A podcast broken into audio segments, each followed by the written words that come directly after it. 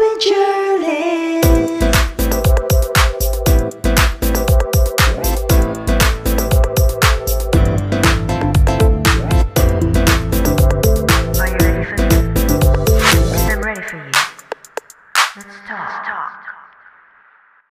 everyone, I'm glad you're here. When I started this podcast as a personal project, besides sharing insights, it's also a personal journal. I wanted it to be a platform for me to express my thoughts and feelings and my journey in this life. So last week's episode, Life After 40, my friend Melody and I talked about midlife crisis or midlife transitions. And if you have already listened to it, We've talked about one of our biggest worries and fears, not just as 40 something individuals, but also as Filipino expatriates. Yun yung magkasakit yung mga mahal namin sa buhay. Lalo na yung mga parents namin, and also the thought of losing them. Lalo na sa panahon ngayon, COVID-19. Napakahirap. And you know what? Literally, two minutes after our hangout session that night, I got a message from my sister that my dad and brother have been having a very high fever. And my mom, although without fever, she has flu-like symptoms. Kinabahan na ako. What if they are COVID positive? Currently, going back home is not an option for me. Kung makakauwi man, hindi rin masyadong makakatulong ang pag-uwi ko. So, ang question ko nun is, ano na, paano na, anong gagawin ko? So, today's episode is just a sharing from my perspective bilang tao na malayo sa mga mahal sa buhay na may pinagdadaanan. I know a lot of OFWs, migrants, expats out there are feeling the worries and fears that I might be having right now.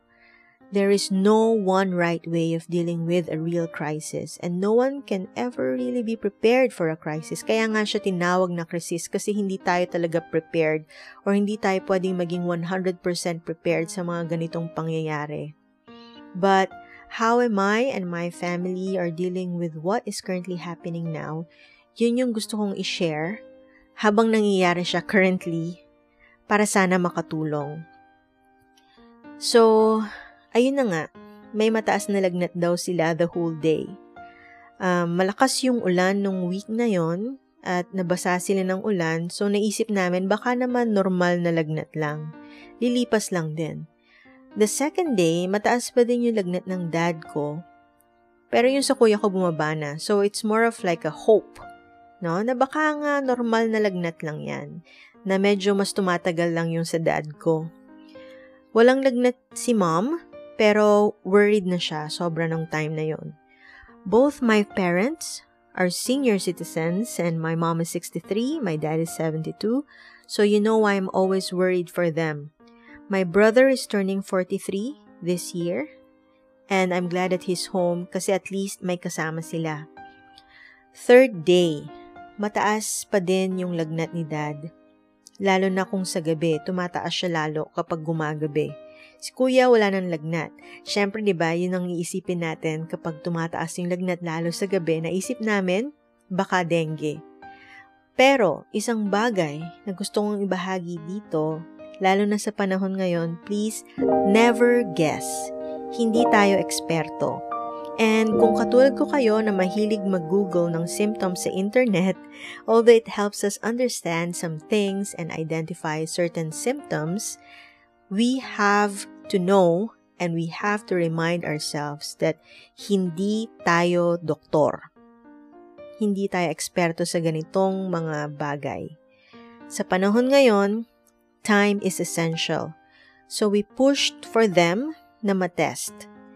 Kasi kung mahirap tanggapin na COVID positive ang mga mahal natin sa buhay, mas mahirap yung hindi sila mabigyan ng tamang tulong na kailangan nila dahil nanghuhula tayo.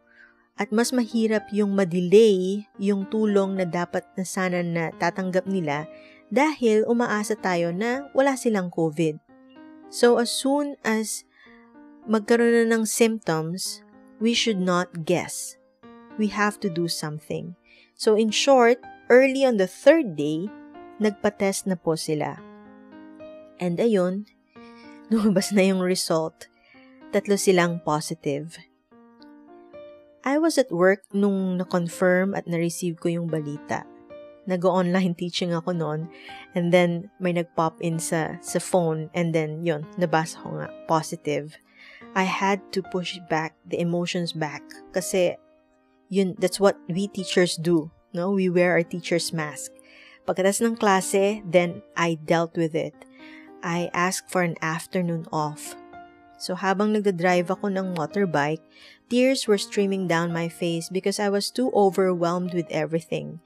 Hindi lang isa, hindi lang dalawa, pero tatlo sila sabay-sabay nagka-COVID all at the same time. And it, it was really very overwhelming. But one thing I learned, and I think um, if you've been listening to my previous podcasts, is that I keep on respecting and tuning into myself. It's very important that I respect my need to react at that moment. Kaya I ask for an afternoon off then. If I need to cry, I cry. I don't need to rationalize what I feel. I realize that all my pent-up emotions kailangan mailabas ko muna yan eh. So, if you are receiving anything, any news from home or any news from anywhere that is affecting you terribly, um, keeping you from doing your work, um, just release it. Kasi the point is that for me, I need to do that so that I could think clearly and think objectively. Importante na bigyan ko ng room yung sarili ko na maramdaman ko yung dapat kong maramdaman. And then after that, kailangan maging matapang para sa mga mahal natin sa buhay. Dahil sila, nagpapakumatapang at matatag din. Pwede akong mag-express ng galit sa COVID, which is why I think I cried. Yung sobrang, ano ba yun? Yung sobrang inis, not about the people, but the whole global situation.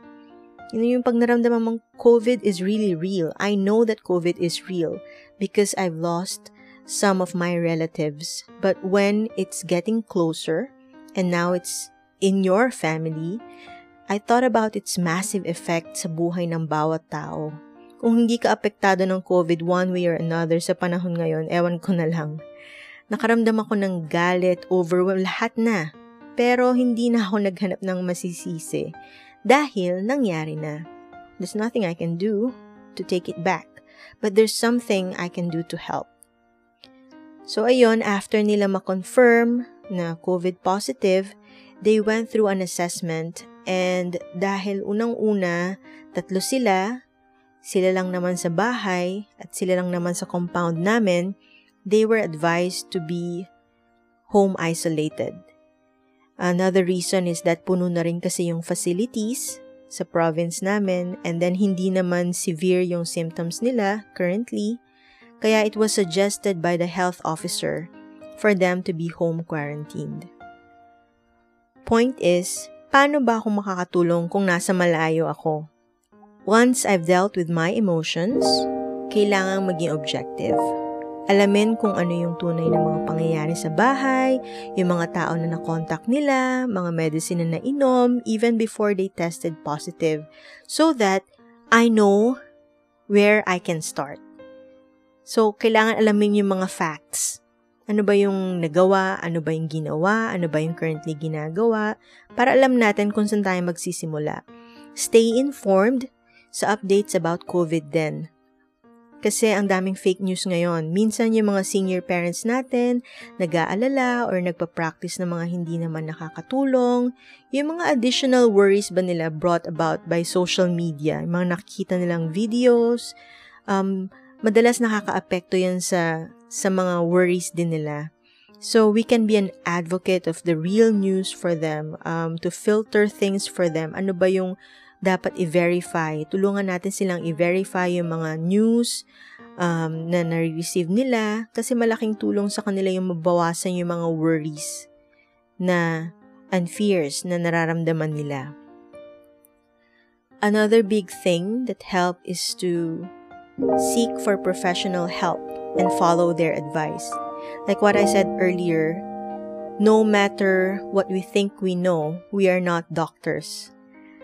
So, importante sa akin na, yun nga, magkaroon ng contact sa professional, sa doktor na pwedeng makatulong, sa health workers na pwedeng makatulong. You or your family can contact a doctor who can help monitor their daily situation or give an advice and prescribe the right medicine. Nagpapasalamat ako kasi may internet na tayo. Mga, we all have the technology to communicate with each other kahit gaano pa kalayo. And so, yun, we can seek for professional help. Do not self-medicate. Just because it works sa ibang tao, hindi ibig sabihin mag-work din dun sa mga kasama natin sa bahay or sa pasyente. Kung walang doktor, sa family, at least gather some emergency numbers kung sino yung pwedeng kontakin kung kailangan ng tulong. Merong mga numbers niyan um, sa mga barangay, may mga in charge na ngayon sa munisipyo, ask for referrals. May mga nurse or health workers na rin na ina-assign sa mga naka-home quarantine para i-follow up yung situation nila. So, kahit wala pang COVID positive, sana hindi magkaroon, pero mahalaga na alamin kahit walang may mga sakit sa bahay kung ano ba yung mga steps na pwedeng gawin at ano ba yung mga numbers na pwedeng tawagan kung sakasakaling may nag-positive sa inyo. Iba-iba kasi yata ng, I'm not sure, I'm not fully aware kung iba-iba yan ng steps. Depende sa city, depende sa municipality. Pero ngayon, like I said, uh, due to technology, makakita na tayo ng mga official Facebook accounts, uh, may mga websites na ang mga munisipyo, we can contact them and we can try to get to know kung ano ba yung steps na pwedeng gawin sa sarili nating mga lugar. Gather all these numbers and send it to your family. Have it posted somewhere sa bahay, sa refrigerator, kung saan makikita ng lahat. Save the numbers in their phones na din para kung emergency, hindi na maghahanap pa kung asaan. Mas madali na lang tawagan. Like I said, importante yung, yung oras na walang nasasayang. Isang bagay din na nakatulong sa akin is when I ask for support, I, I reached out from the survivors of COVID. I have friends who had COVID and lived to tell the tale of their experiences and learnings. Napakahalaga para sa akin ng sharing nila kung ano yung ginawa nila para malabanan yung COVID, para sila makarecover, at ano yung mga symptoms na nagkaroon sila, uh, duration, all these details. Mahalaga na makinig, but at the same time, take caution. Consult with your family's doctor kung pwede bang i-apply yon sa family members natin sa bahay or sa mga patients. Kasi, like I said, hindi porket nag-work siya sa isang pasyente, eh mag-work na rin siya sa ibang pasyente. So, we can expand our knowledge about these things, but at the same time, for me, it's very important na still consult the doctor or the health worker and have them have the last say. Kung i-approve nila, kung may gusto kayong i-apply, gusto nyo pailumin ng, ng herbal tea, um, ask them to ask the doctor first kung mag apply ba kasi hindi natin alam kung may effect ba yan sa ibang gamot na iniinom nila. Kaya ayon, always consult with the doctor. Seek support from the survivors, but also consult the professionals. One thing that also helped is having a family group chat. Meron kaming family group chat even before the pandemic, but more than ever, ngayong panahon ng pandemya, panahon ng COVID, it's really very helpful na magkaroon ng group chat. Kasi ito yung platform kung saan nagkukumustahan at hindi lang yon nagpaplano ng gagawin ang lahat. Lalo na kung marami sa pamilya yung hindi makakauwi. Kasi kahit naman yung ibang family members namin, um, like my sister, she's in another province, lockdown, quarantine, hindi rin makakauwi. So, importante na sync lahat pagdating sa information. One major rule is honesty magsabi kung may nararamdaman na sintomas para makahanap ng tulong. Hindi makakatulong kasi yung maging matiisin at itatago yung nararamdaman Dahil sa COVID, kailangan maagapan kaagad kung ano ba yung mga bagong symptoms. Kailangan nata-trace para malaman kung ano ba yung pwedeng magawa.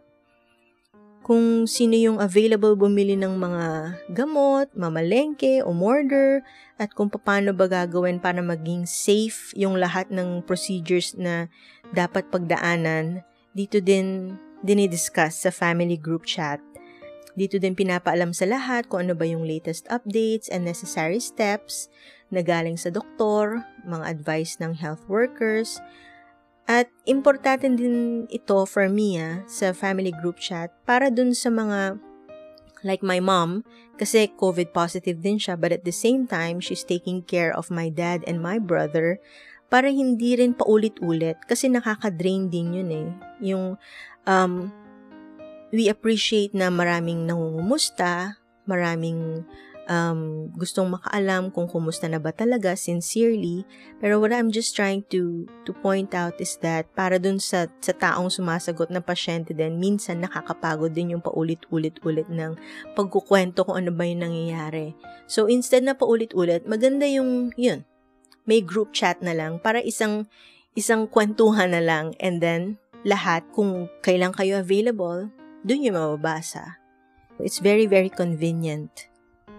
And if possible, kung gusto ng, ng doktor na, na makasama dun sa group chat, um, when it comes to updating about health, pwede din mag-ask. Another way para makatulong sa mga mahal sa buhay na nasa malayo, if kaya naman ng budget is to invest on these essential devices and supplements. Nung nagsa-start pa lang yung COVID, and I did my own research because I was very paranoid for my family and for myself. I knew that getting them a digital thermometer and oximeter will be very essential. Kaya meron na sila nun sa bahay. Nung sinabi ng doktor na they need to constantly monitor their temperature and their oxygen level, hindi na nila kinailangan na umorder pa sa Lazada or Shopee at maghintay ng tatlo or apat na araw para dumating to or hindi na nila kailangan problema sino bang lalabas, sinong bibili, saan, saan bibili at saan maghahanap kasi meron nang nakaredy sa bahay. May multivitamins, vitamin C supplements na din sila even before the pandemic kaya merong konting laban yung katawan. Kasi yung vitamin C lalo, pinapataas niya, pinapalakas niya yung immune system. So, for me, if there are three major essential things you would like to give your family at this time of the pandemic, kung may budget is yung digital thermometer, oximeter, and vitamins. Napakalaking tulong sa peace of mind yung hindi ka nang huhula kung may lagnat ba or walang lagnat, or kung kulang ba sa oxygen or hinihingal lang or baka panic attack. Samahan nyo na rin ng sphygmomanometer or yung blood pressure monitor kung may merong may high blood sa bahay. For me, those are the really essential life-saving devices. Well, it will not save your life, but kung ano yung minimeasure nila, yun yung magiging indicator kung kailangan nyo ba ng tulong or hindi. So, yan yung masasabi kong mga bagay na instead na mag-invest tayo sa bagong cellphone or new gadgets, devices, ito yung mga health devices na very, very essential ngayon. Digital thermometer, oximeter, and vitamins, or if you have extra more, yung mga BP, blood pressure monitor. Another thing that we can do is to get vaccinated and push for our families to be vaccinated as well. Laking pasasalamat ko na lang din at fully vaccinated sila sa bahay. Hindi na mahalaga kung anong brand pa kasi research and data in hospitals show that people who are vaccinated regardless of brands have greater survival and recovery rate compared to those without vaccines. Tama, totoo, hindi siya assurance. Pwede ka pa rin magka-COVID ulit at pwede ka pa rin maging carrier. But, think of it as an extra armor extra weapon, extra lifeline in fighting this war against COVID. So, 50%, 60% fight, 70% fight is better than 0%. So please, please get vaccinated. Lastly is to keep on practicing safety precautions at home. Kahit tatlo silang positive, it still matters na they wear masks, do social distancing whenever possible, and disinfect everything. Kasi, kung hindi sila mask and they just keep spreading the virus among themselves, mas tatagal yung recovery period nila. Kaya ayun, being positive together doesn't mean that they can just be at ease na parang walang COVID sa bahay kasi anyway, 'di ba? Ang rational niyan, lahat naman tayo may COVID, so bakit pa tayo magmamask? They still need to wear mask, they still need to practice safety precautions para bumilis yung recovery nila and to stop spreading the virus. It's still very, very essential. If you're wondering, kumusta naman na? So, at the time of this recording, this is the eighth day that they are in isolation. Um, they've had different symptoms. Maliban sa nabanggit ko earlier, nagkaroon ng pagkawala ng panlasa at pangamoy. Si dad, konting ubo na lang daw. Uh, yun ang major priority namin ngayon, yung mawala, gumaling siya sa ubo dahil iniiwasan na magkaroon ng pneumonia. Wala na rin silang lagnat, which is very good, pero may extreme fatigue kaya alalay lang. Andun pa rin yung worries and fears, Tuloy pa din yung laban na malampasan namin lahat to. And, ayun, tuloy ang buhay. But again, I've chosen this to be the topic of my sharing for this episode because I feel like there might be people out there who could relate and sana makatulong. I'd also like to take this time na magpasalamat sa mga taong tumulong sa amin To all the first respondents, nung first day pa lang na nagkalagnat si Dad, thankful for relatives and friends who offered their help. Dr. Joyce and Dr. April for constantly monitoring my family. Thank you so much. Thankful for the people in our community who reached out, those who came, called, and sent messages and told us we can count on them just in case we need anything. Thankful for the people at work who saw beyond my tough exterior, who saw behind my teacher leader warrior mask and gave me the break that I need to sort things out. Thankful for friends who are checking in our overall state of being nowadays, giving objective support and helpful information so that we can have an action plan for the family.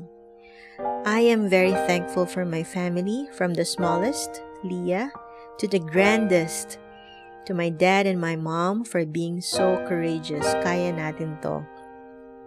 Thankful for the one who sustains us all, who is there since the beginning of time, providing us all the grace that we need, the one who picks us up when no one is around. Sending healing energy, light, and love to my family, to everyone, especially to those who are sick, those who are struggling at this time and thankful for all of you listeners for spending your time with me today. Keep safe. Hang Out with Jerlyn will be a weekly podcast released every Thursday. Episodes will be in a mixture of Filipino and English languages, and who knows, maybe more. This podcast represents my own opinion and my guests in the episodes. The content is for informational purposes only and should not be taken as professional advice unless otherwise stated. Thanks for being there.